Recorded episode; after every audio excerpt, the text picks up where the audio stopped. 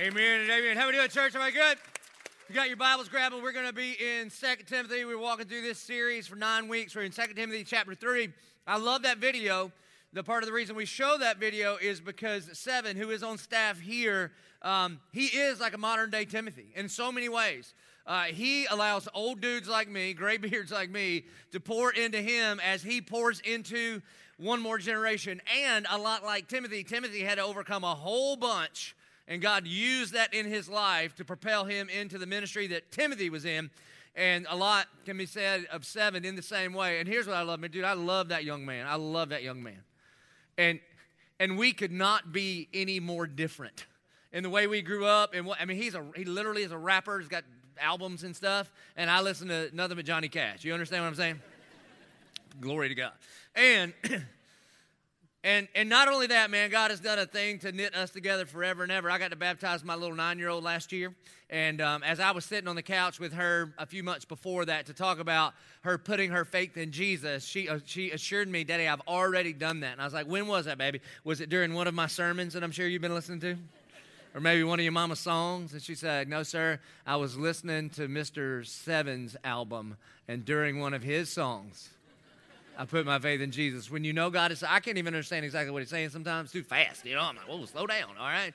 And yet it was in that moment that God used His art, heart, His art to rescue my little girl's heart for the glory of God. Amen? So, I praise God for that, man. A couple more things while we're just, before we get into it. Hey, today's the Donna. I, so if you're here, I guess you can't run, or you're not as tough as all those people. Hey, if you see people in pink tutus and stuff around town today, man, high five them. Say glory to God. We are praying that God would use um, doctors and nurses and, and medicine and technology to just to just make cancer a distant memory. Amen. And that every good and perfect gift is from above, including doctors, nurses, technology, breakthrough. And so, thanks for all the people that run and all that to raise money for that. And then, lastly, and then I'll start really preaching. Uh, man, Night to Shine. Were you there? Yeah, you were. I saw you. You were everywhere. All right. I've, I've, that's uh, about as proud as I've ever been to be associated with 1122. It was Friday night. I saw hundreds, maybe thousands of you serving families and people with special needs. And listen, at the Church of 1122, we're a movement for all people, and all means all all means all. We're not just making room for, we are rolling out the red carpet to families with children with special needs. And so, way to go. Give God the glory and yourself a hand there. All right, Second Timothy chapter 3. We're going to cover the whole chapter. So if this goes long, it's because you're not picking it up fast enough. It's on you. All right? Now, I don't want you to just understand like the, the 17 verses that we're going to talk about. I need you to get like a, get your mind around the totality of this letter that Paul writes to Timothy. Paul, the apostle, is writing to his, his protege, this young guy who's up and coming. He's been called into ministry and he has to overcome a ton. And so we started out with this there's multiple generations mentioned in 2 timothy because faith is not just something that happens to you faith should happen through you are you really a disciple if you're not making disciples is kind of what paul would say and then he, he's got this special relationship with Timothy, this, this intimate relationship with Timothy. And in chapter one, he says, I remember your tears. I remember when you were crying. And the reason I think Timothy was crying is because later in verse 6 and 7, he says, I remember that time where I laid my hands on you, Timothy, me and the other elders at the church at Ephesus, and said to you, Timothy, God did not give you a spirit of fear. You see, Timothy had to overcome a lot. Timothy uh, was not raised by his dad, at least spiritually speaking. Timothy, um, he, he struggles with fear and insecurity. He's got a lot going against him. And Paul gets a word from God for Timothy and says, God did not give you a spirit of fear, but of power and of love and of self discipline or self control. And then immediately after that, he says, essentially, so get to work, Timothy, like a soldier, like an athlete, like a farmer. Because being in ministry, Timothy, being a heralder of the gospel in this day and age, in his day and age, and today, it is tough work, Timothy. If you want to make everybody happy, you better sell ice cream, not go into ministry. That's not exactly what it says, but that's kind of what he's saying. And then he says, So watch your mouth. Watch your mouth. As goes your mouth, so go you. And then, Timothy, you got to run from and run to. You got to get off of a path that leads to uh, youthful passions Flee youthful passions, flee immature appetites, and pursue righteousness, pursue peace. Those are not activities. Righteousness and peace are a person. His name is Jesus Christ. And when we get to chapter 3, now what Paul is going to do is he is going to give commentary on this pursuit of Jesus that he instructs Timothy to be on. And he's saying, as you are pursuing Jesus, you are going to be going against the flow. You're going to be swimming upstream. You're going to have all of this culture of this world pushing against you to try to send you somewhere you don't want to go. But whatever you do, you, however, Timothy, you fight the good fight, you go against the flow. Here we go, chapter 3, verse 1. He says, But understand this, that in the last days there will come times of difficulty. Now, when the Bible uses the term the last days, it doesn't just mean like the six days before Jesus' return. It's actually um, a time period that represents all of the days between that day where Jesus was resurrected, then he appeared for about 40 days, and then he ascended to the right hand of God the Father, and he sent the Holy Spirit to dwell in every believer. And that instituted what is known as the church age, or all of those are the last age until the day when Jesus returns. The Bible says that there will come a day when heaven cracks open, a trumpet blasts, and Jesus returns on a horse. Now, some people look at me and say, Do you actually believe he's going to come back like that on a horse? And the answer is, Yeah, I do. And people say, In the 21st century, how can you believe that? Because the same guy also said, I'm going to be handed over, crucified, dead, buried, and on the third day be resurrected from the grave. And so, since he pulled the dead, buried, and resurrected thing off, and then floated up to the right hand of God the Father and said, I'm coming back in a similar way, I believe he can do it. If the tomb is empty, anything is possible. Now, if you want me to believe you, then you got to die and resurrect yourself, and then maybe I'll buy into your Kool Aid. You understand? Until then, I'm going with Jesus. So, that's just me. So, he says, understand this, all right? So, in the church, in the days that we live in today, there may be a lot more last days before the last day, but this is the time period in which we live. There will come times of difficulty. In other words, this path, Timothy, that you are on to proceed, pursue Jesus will be harder than you think because there is this thing working against you as you're running after Jesus. All of humanity and, and your current situation and culture will be pushing against you. You will face times of difficulty, and it seems like it's getting worse and not better because it is actually getting worse and not better. And then what he's going to do, which was applicable to him in his culture and is in ours today, is verses 2 through 5. He is going to describe the flow of the culture that he lives in. He says this For people will be lovers of self, lovers of money, proud, arrogant, abusive, disobedient to their parents, ungrateful, unholy, heartless unappeasable, slanderous, without self control, brutal, not loving good, treacherous, reckless, swollen with conceit, lovers of pleasure rather than lovers of God, having the appearance of godliness but denying its power. Whoa, that's a list, isn't it?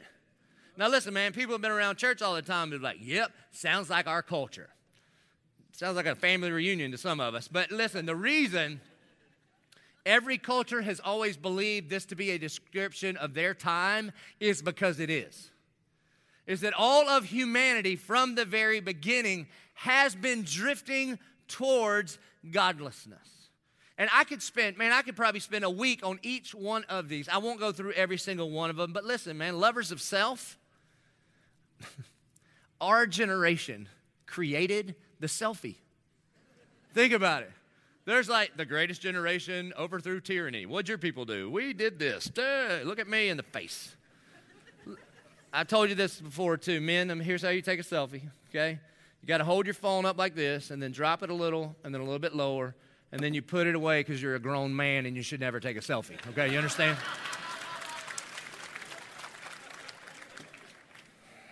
it's called a selfie. Do you get it?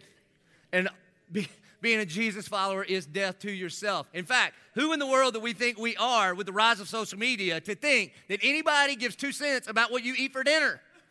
But we're like, look, Taco Tuesday, huh? we're so dumb. He talks about lovers of money. We talk about it all the time. Disobedient to parents. One of the things to note every time the Bible gives this long list of treacherous sins and the degradation of humanity, one of the things that's almost always listed is this disobedient to parents. And we don't even hardly pay attention to it.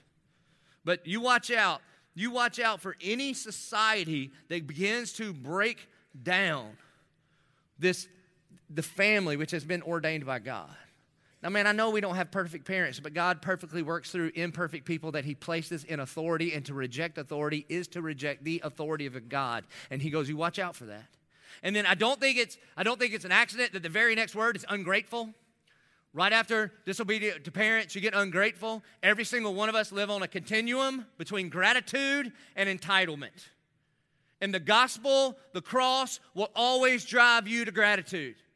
Because there's no way in the world you can rightly look at the cross and feel anything but gratitude.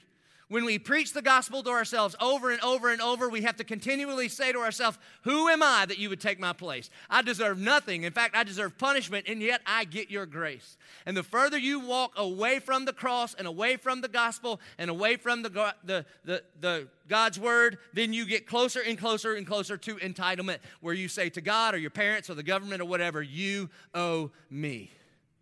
Paul says we are living in a day where people are ungrateful and unholy because, because it is, the gospel that fuels holiness. And he keeps going and going and going.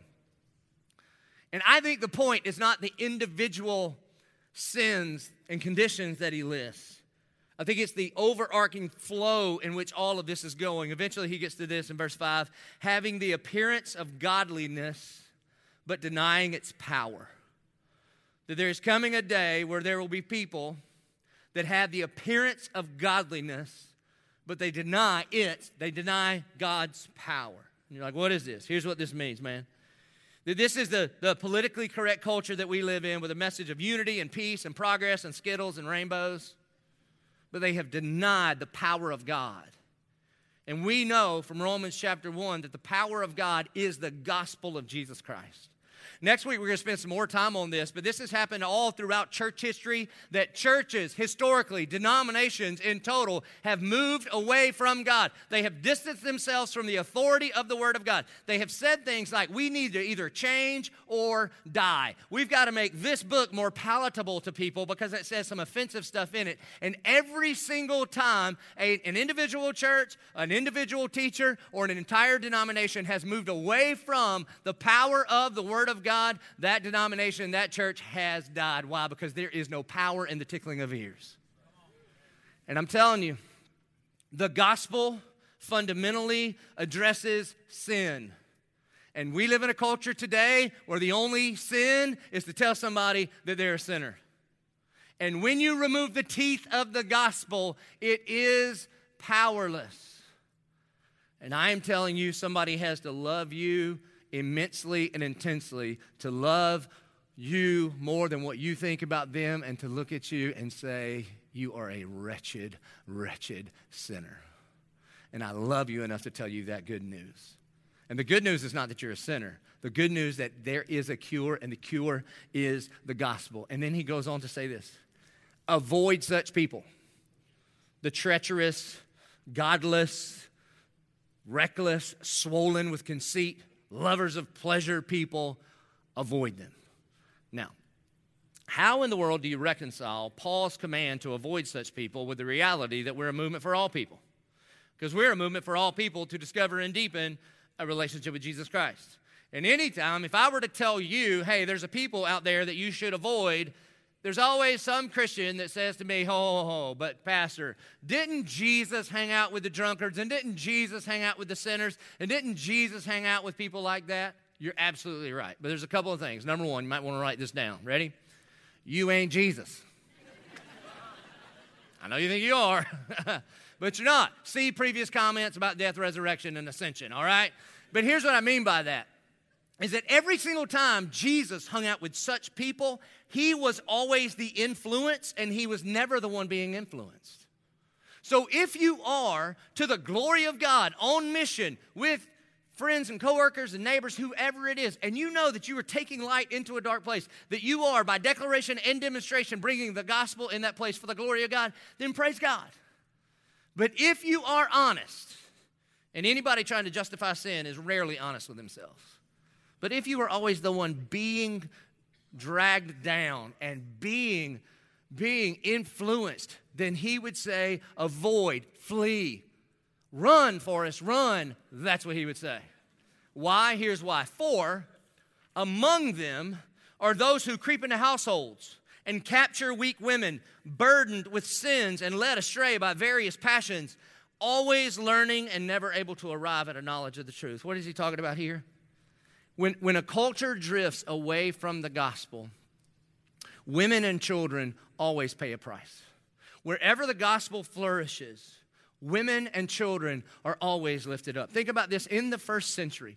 When women were treated as second class or as property, Jesus comes along and says that, that God so loved the whole world, male or female, no matter where you're from or what you've done or what your socioeconomic class is, that we all come to Christ through Him and Him alone, that the, that the ground at the foot of the cross is flat. No one in the history of humanity has done more to elevate the cause of women than Jesus Himself. And anybody that moves away from the teachings and the gospel of Jesus Christ, then what you've been begin to have is might makes right, and women and children always pay the price. I'm telling you, it's little things like no fault divorce in the 70s equals battered women today. Things like that. We move towards the gospel because Jesus says, Might doesn't make right, I decide what is right. And in my kingdom, we stand up and protect those that God has put in our care. It also says, always learning and never able to arrive at a knowledge of the truth. Paul is saying, be careful of the person that always has questions and never can get to an answer. Be careful of the person. Look, it does not take a brilliant mind or a great leader to just deconstruct without any reconstruction, to just walk around and point the holes and point out all the holes in the government and the church and the family, etc., but has no solution. And in just question after question after question, what they're really saying is that truth is fluid. Paul says, be careful of that. And then he's going to give an example. Two names that I can't pronounce, okay? Just as, I want to say Janice and Jambres. That's probably not right, but whatever, okay? That's what I'm going with. Opposed Moses. So those men also opposed the truth, men corrupted in mind and disqualified regarding the faith. Here's who those two people are. Those two names are attributed to the magicians that stood against Moses when God had a call on Moses' life and he went to the Pharaoh and he said, Let my people go. And then when God told him to do that, uh, Moses was like, Well, how are they going to believe me? And God was like, I'm going to give you tricks. And so he had like the snake staff, snake trick. You know that when he had a staff, throw it on the ground, turns into a snake and he says, pick it back up. By the way, I'd be out right there. I'd be like, ah, oh, you got to get another prophet because I ain't touching a snake. All right, so whatever.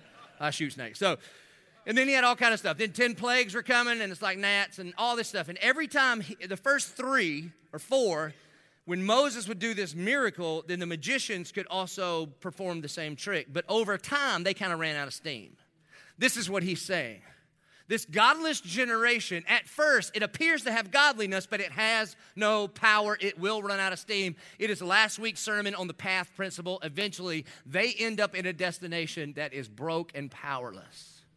I hate to use this example, but it reminds me of when the Bulldogs play Alabama. It starts off so good, so good. We think we got this, we can keep up. And then by the fourth quarter, we're done. See, that hurt my heart but I'm here to serve you, and you will remember that now, okay?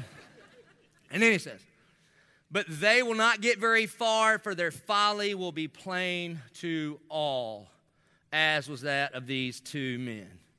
Here's what he's saying Paul is saying, when he talks about in the last days, there will be a drift to godly, godlessness. He's essentially saying, Timothy, he's going to say, You, however, okay? So, this whole culture that you're in, Timothy, it is going somewhere. It is drifting somewhere. And where it's going is godlessness. And then again, man, he gives all of this list, but I don't think, don't get hung up on the specifics or what's in the list and what's not in the list. What he's saying is this is that we've been on this drift since Adam and Eve. We've been on this godless drift not only as individuals, but as a culture since Adam and Eve. You see, when God created Adam and Eve, when God created the Garden of Eden, everything was as it should be. And this may be news to some of you.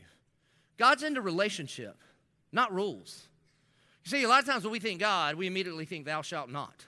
You know, there was only one thou shalt not in the whole garden? Only one, thou shalt not. There was a whole bunch of thou shalt. There was one don't. Hey, whatever you do, don't eat from that tree because it'll kill you. And I love you enough to tell you that. But there was a whole bunch of thou shalt. There was a there was, God creates Adam says it's not good for man to be alone gives him a wife and he says look I've got some commands for you obey my will he says um, subdue and cultivate work this ground I'm going to give you a job to do and it is going to be rewarding and you and I are going to be co-creators as you as you have uh, dominion over this thing that we are calling the earth he says eat of any other tree can I eat in that one? Yes, yes, yes, yes, yes, yes. There's only one thou shalt not. In fact, one of my favorite early commandments is this He tells Adam and Eve, be fruitful and multiply. Glory to God. In case you're new to Bible study, that's Hebrew for bow, chicka wow, wow. That's how you say that, okay? God commanded it. And yet, and yet, Adam and Eve, even though they are face to face with the Almighty God, they drift towards godlessness. You see, some people get hung up on the tree, and was it a real tree? Is that just a story? I believe it's real. Um, eh, was it an apple? Look, that's not the point. Here's the thing that, that godlessness is any time we reach for something other than God for satisfaction because it's rooted in a distrust for God. It's not about the fruit. It's about where am I looking for satisfaction. And what they did, Adam and Eve, the real first sin of the Bible is the passivity of Adam, by the way. He's right there, elbow to elbow with her. And they reach out for this thing that is not God for satisfaction because ultimately they think, God, forget you. I got this. This will do it for me. And that is godlessness. Here's the real question is what is that thing that you're reaching for?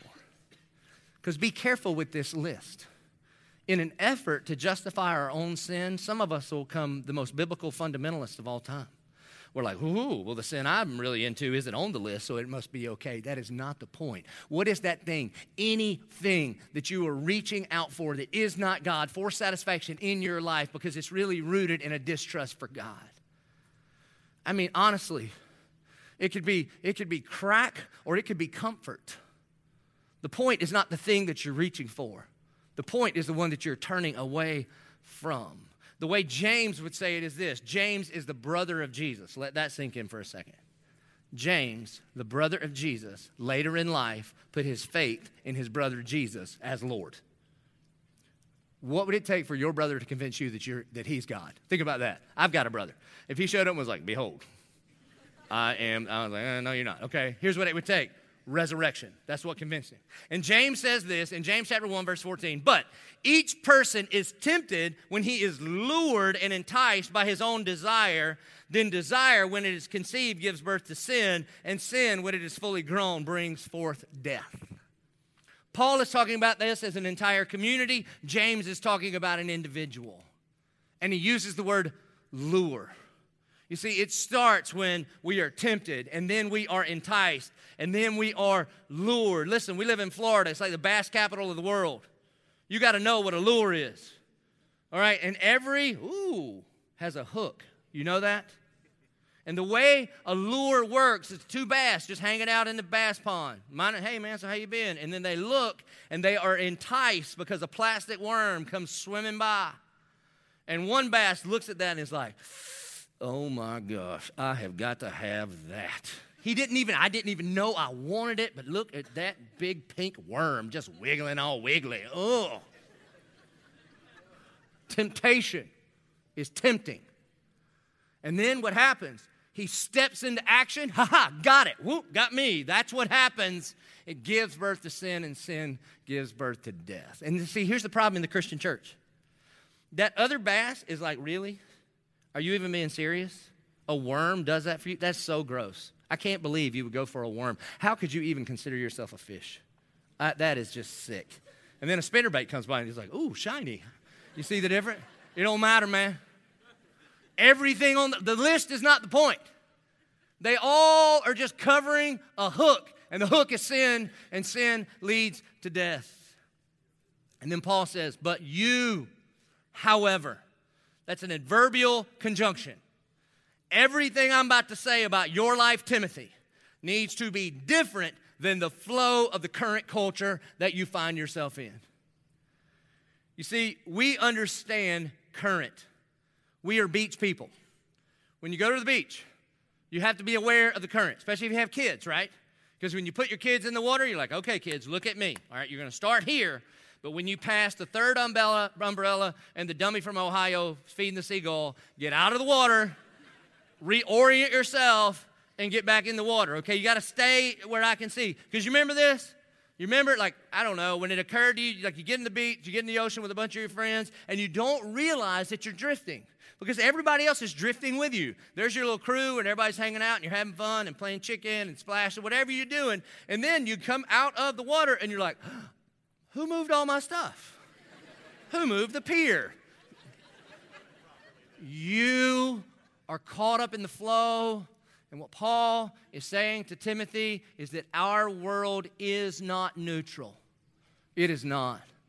Our world, from Adam and Eve until today, for sure, Timothy, and for sure, the 21st century, we live in a culture that is going somewhere and it is not drifting towards godliness, it is drifting towards godlessness. So he says, You, however, Timothy, Here's how you go against the flow. You have followed my teaching. He's literally talking about the Bible. My teaching, my conduct, my aim in life, my faith, my patience, my love, my steadfastness. In other words, by the way, just a, a, a homework check on week one. Remember, he says, disciple, the best way to be a disciple is to make a disciple. He's saying this is a group run. So the question is, who are you following and who's following you? And if you don't have those kind of discipleship relationships, even if they're brand new and they're just beginning, beginning to bud, if you don't have those kind of discipling relationships, both somebody discipling you and you discipling somebody, then you're not doing it right. You should get in these kinds of relationships. He says in verse 11, though, you see, he's, he's going to say, Listen, Timothy, you follow me, it doesn't always turn out awesome. Also, follow my persecutions and sufferings that happened to me at Antioch at Iconium and at Lystra. With persecutions I endured, yet from them all the Lord rescued me. Notice he did not rescue him from the pain, he rescued him through the pain. That's different. At one of these places, Paul was stoned almost to death. That means rocks were thrown at him, different kind of stone. And he, they thought he was dead. They threw him out of town, and he wakes up and is not finished with his sermon, so he goes back into the city that was trying to kill him to finish the sermon. Now, listen, I know I have preached some terrible sermons before. And at worst, people just be like, we're out of here. And they get up and leave. I've never had anybody throw rocks at me until I was unconscious and then get up and be like, I'm not finished. In closing, all right? That's what he did. And he says, So, Timothy, I want you to follow me in this discipleship journey and it, we may go through pain, but God will deliver you through the pain, and it is worth it. And then he says this Indeed, all who desire to live a godly life in Christ Jesus will be persecuted. And here's what he is saying. You see, he says, Follow me, follow my teachings. In by the time we get to verse 16 and 17, he's going to say this you connect yourself to the Word of God. You remember the scriptures that were taught to you as a child that all scripture is God breathed and it is profitable or it is useful for everything to conform you to the likeness of Jesus, and it is useful to prepare you to do everything that God has called you to do. Timothy, we live in a culture that is adrift, and you've got to anchor the Word of God to you. And listen to me, church. We live in a culture where if you anchor yourself to the claims of this book, you will be persecuted. You will. He says, Indeed, all who desire to live a godly life in Christ Jesus will be persecuted. Now, you may look at that and go, eh, maybe. I mean, I posted a verse on Facebook one time and somebody unfriended me, so is that what he means? Hey, listen, I, am going to shoot you straight. It depends on what he means by a godly life in Christ Jesus.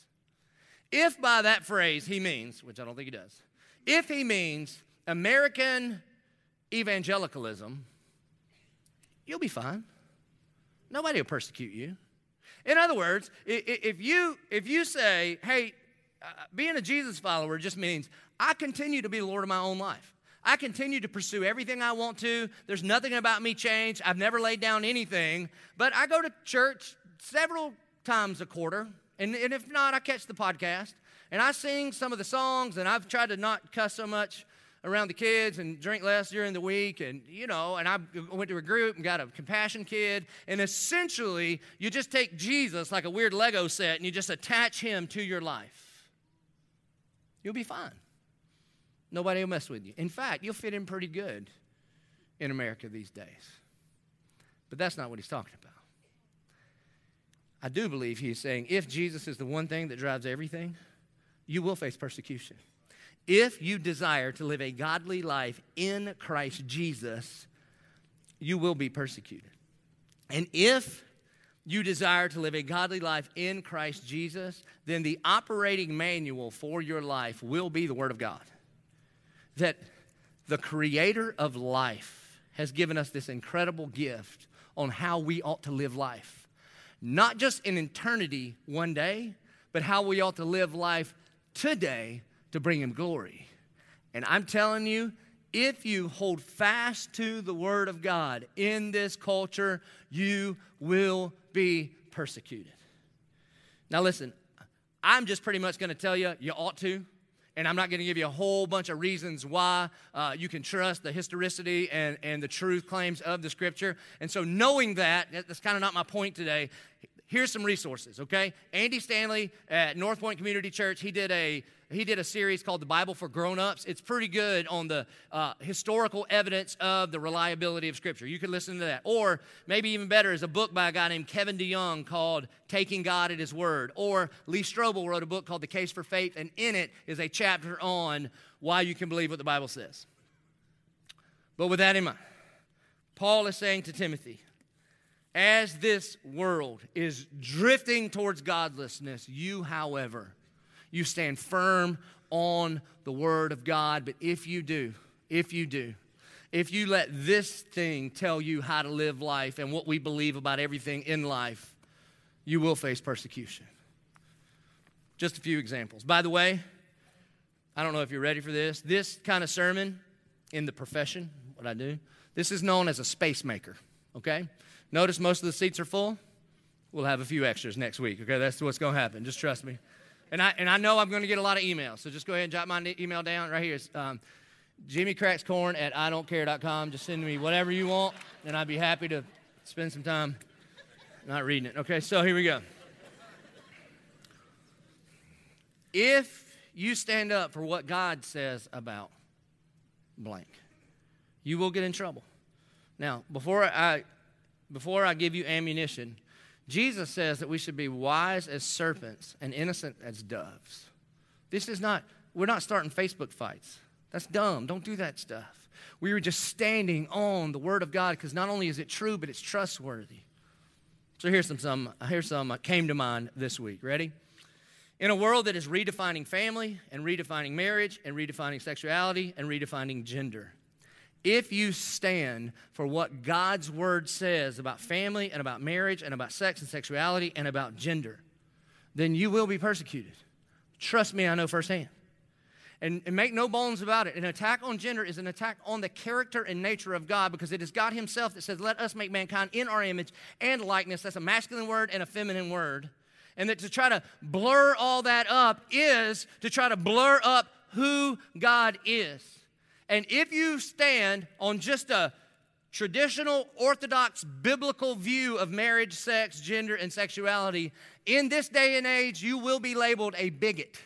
In the Washington Post this week, Mike Pence and his wife are called bigots because she works at a Christian school that just has a biblical understanding of what marriage is.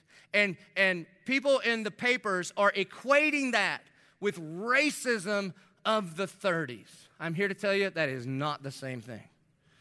Chris Pratt, in a deeply theological moving movie coming out, Legos 2, uh, as he's on the late night talk shows, is talking about his faith in Jesus and his participation in a, in a church in LA. And other Hollywood actors are coming out and saying how we must boycott him because of his because of his anti antiquated beliefs. He's just a regular Christian. And he will have a choice to make. Do I stand on the truth claims of Jesus, or do I just go with the flow and redefine what God has already defined? I'm telling you, as I make these claims, there will be persecution. And, and, if at like a church of 1122 we're going to stand on the truth of the word of god and we are not going to sway. We are not. And then we also are a movement for all people to discover and deepen a relationship with jesus christ. And i consistently say this is a movement for all people whatever your orientation is, whatever your current marital status is, whatever your current dating status is, if you fall in the all people category, then you are not well are not only welcome, but you are encouraged to come on, be a part of the big dysfunctional family so that you can discover and deepen a relationship with Jesus Christ. I get persecuted there too. Just by the other side. I try to be an equal opportunity offender. So if you're not offended by the end of this little rant, come see me at the end and I'll just say you're ugly or something, okay? Come see me. If you stand on the truth of the Word of God in our day and age, if you stand for the rights of the unborn to get a shot at life, you will be persecuted. We live in a world that is going crazy, man. It's going crazy. In the Bible, there, there are no accidental children. None. Tons of accidental parents, all right? No unplanned babies. God preordained every single one of them. They bear His very image from conception, let alone late term crazy. You understand? And we have to stand up for those that cannot stand up for themselves. And we have to make room for and minister to the women in our society that are being deceived by this culture to make that kind of decision and let them know that therefore there is no condemnation for those who are in Christ Jesus. And the moment you make that kind of open statement, I'm telling you, there will be persecution. If you stand up and say, the Bible says if you don't work, then you don't eat. And if a man doesn't take care of his family, he is worse than an unbeliever. And you begin to tell people to stop looking to the government for their salvation and look to Jesus, you will get persecuted. Now, now I know what some of you are doing. Some of you are like, you get them, Pastor. Oh, Those godless generation. It's because I've only said stuff that you agree with. So hang in here. and if you stand on the scriptures against the materialism of this capitalistic society and of the American dream of happiness, you will be persecuted. And if you stand up against systemic social injustice for the least of these, people will say to you, Why don't you just preach the gospel? Because the gospel says when Jesus gets in you, you get face to face with the least of these and you change things from the top down. That's what the gospel says. And if your pro life stance ends at birth, you're not pro life. Pro life means that we fight for taking care of these little human beings after we fought for them being able to be born. And, uh, you ain't ready for this one. You will be persecuted if you pledge allegiance first to Jesus and not the Republican Party. You will. And if, and regardless of what you think about a leader's policies, if you understand that the Bible commands us as Christians to demand from our leaders individual morality and decency, then you will be persecuted. You offended yet? I offended me on two of those. You understand what I'm saying? Look, I get caught up in it too, my own little echo chamber of what I think is right and who I think is right. And the thing is this in the scriptures, there's not a red state, there's not a blue state, there's the kingdom of God, and every Jesus follower has been called to forcefully advance the kingdom. If you are more concerned with who sits in the White House and sits in Congress than who sits in heaven and hell, you may be a citizen of the wrong kingdom. The Word of God is our anchor. And so he keeps going. While evil people and impostors will go on from bad to worse, it's getting worse, deceiving and being deceived. But as for you, Timothy, continue in what you have learned and have firmly believed, knowing from whom you learned it and if he were to say, How, Paul, how do I continue? Then Paul points him to the scriptures. He says, And how from childhood you have been acquainted with the sacred writings, which are able to make you wise for salvation through faith in Christ Jesus. And then a very famous verse, if you've been around Bible study a while All scripture is breathed out by God and profitable for teaching, for reproof, for correction, and for training in righteousness, that the man of God may be complete, equipped for every good work. He is saying this. Here, I wrote it in your notes, so I would say it right. God's word, the Bible, not your political affiliation, not your preferences, not the changing social norms. God's word, the Bible, is an anchor for your soul in a world drifting ever increasingly towards godly, godlessness. You see, God has given us this gift in His Word. That God, the author of life, knows best how to live this thing called life. And all scripture is God. We, we hold a miracle in our hands. And it is useful for all of these things. It is profitable for teaching, for reproof. Listen, if you read some stuff in the Bible and you're like, well, I don't really agree with that. What kind of God would you serve if everything He was for had to run through the filter of you? Think about this. You don't even agree with you 10 years ago, do you? You think the almighty king of the universe is going to take advice from you? You had to take the eighth grade twice. Give me a break. Can't even lick your own elbow, go stand in judgment of the word of God. That's crazy. Man, we couldn't even figure out that voodoo common core math. We're like, out of Florida, man, we can't handle that stuff. But you think you can stand and say, no way. Are you kidding me? This thing, God breathed is true and right and trustworthy in every culture, in every time period, from East Africa to East Jacksonville until Jesus returns. And useful. Listen, you want to know God? Know His Word. I do not know the mature, Christ hearted Christian that doesn't have essentially like a relationship with His Word. Now, the Bible is not a means to an end to be uh, the Bible is not an end in of itself to be worshiped. Uh, the Bible is a means to an end. It is a gift from God so that we would know God better, so that we would know who He is and we could rightly worship Him. Jesus says in, in John 15, Abide in me. That means stay close. He says, Abide in my word and you will abide in me. This is an anchor for our soul. David will say it this way in Psalm 119. Did you know the longest chapter in the Bible is a chapter about the Bible itself? Psalm 119. It's, it's the longest chapter in the whole Bible. It takes each letter of the Hebrew alphabet and writes a poem starting with that letter about how powerful this word is, the Bible itself. David says this in, in Psalm 119 20. He says, My soul is consumed with longing for your rules at all time. Have you ever felt that way about God's word? That you woke up in the morning and you're like, I just cannot wait. Here's what it's like, okay? Let's just be honest. Have you ever got like addicted, like binge watched a Netflix show? Any, come on, man. Just don't leave me out here. Okay, you know what I'm saying? So, like, you're sitting there with your roommate or your wife or whatever, and you're watching something, whatever it is. I'm not judging you, okay? Narcos. And so I'm watching it, right? and then it goes off, and you check the time, and you're like, ooh, we're about 30 minutes past, you know, when we ought to go to bed. And I do have to get up in the morning and preach about 100 times. And, uh, but then it's like, watch the next one in 10, 9. And you look at it, you're like, I think, let's, come on. I know, we can sleep when we're dead. That thing, that thing, you ever felt that thing? Come on, just one more homeland, whatever it is, all right? Paul, I mean, David says, I wake up with that kind of yearning and thirsting for the Word of God. Just one more chapter, just one more verse. The life giving words of God that, that don't only tell me how to live with God forever, but they tell me how to live for Him right now. He'll say things like, For I find my delight in your commandments, which I love. This is no ordinary book.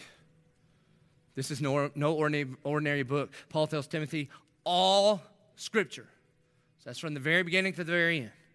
The Old Testament, promises made. The New Testament, promises fulfilled. All scripture is theos pneustos. God breathes. God, God hasn't breathed on a lot of things. In the beginning, God creates everything for his glory. He pulls together the dust of the earth, and there's Adam, who is not yet a living being, and he breathes the ruah or the pneuma of life into him, and then he becomes a living creature face to face with his creator. He breathes there. Jesus, post resurrection, the disciples are all freaking out because they killed their leader. They're hiding in, in the upper room. I don't know if you remember this. And Jesus just shows up in the room, doesn't knock, just boom, he's in there. And the Bible says he breathes on them. Think about that. Y'all freaking out, and then you just look over, and there's Jesus, just in your face. Hey, man, come on. I just gonna breathe on somebody's face like you've been dead three days. What you doing, man? It's flu season. Do you know what he's doing? Jesus, the greater Adam, just like God went face to face with Adam, breathed life into him so that when he opened his eyes, he was face to face with his creator. The resurrected Jesus has come to recreate this whole world because the first one went awry because of sin. Now he's conquered sin and death because he's risen from the grave and he goes into his disciples, the very first believers, and he on them and they become alive in him and they're going to be filled by the Holy Spirit by the end of the day. That's what's going on. The only other thing he breathes on is this book. Every word, the Spirit of God Man, I got some books that are important to me that I like a lot. Mere Christianity, C.S. Lewis. But God didn't breathe on that one. Don't Waste Your Life, John Piper. God didn't breathe on that one. But when God breathes His word to us, it's a gift. And this is why the Bible will say that it is living and it is active and it is sharper than any double edged sword. And it's not so much just that you read this book, but, but if you're not careful, this book will start reading you and there will be places in your life, man, and it'll cause pain and it'll push back. I've been doing a little research. I think I might get Invisalign because my teeth are all jacked up. They are, man. I, yeah, they are. It looks like I grew up eating rock sandwiches. They just don't. It's because I was like in the third grade, went to the dentist or whatever, fifth grade, to get braces. And the guy was like, that'd be seven grand. My dad's like, you're right. And he got a truck. I mean, so that's what I got. So, anyway when you put those things in your mouth, I hear it's kind of painful. And not overnight, but over time, it begins to transform your teeth to line up. But it pushes and it pulls. And when you when, when it's not just that you read God's word, but you let God's word begin to read you, it will begin to show you places then that it pushes against you and pulls against you and say, hey, what about this area of your life? You see, everything we've ever bought has an operator's manual. Don't you think the creator of life knows how to run this thing best? And he has given us his word, which is an operator's manual, not just on how to live with him forever, but how to live for him today. Church of 1122, may we be a people of his word.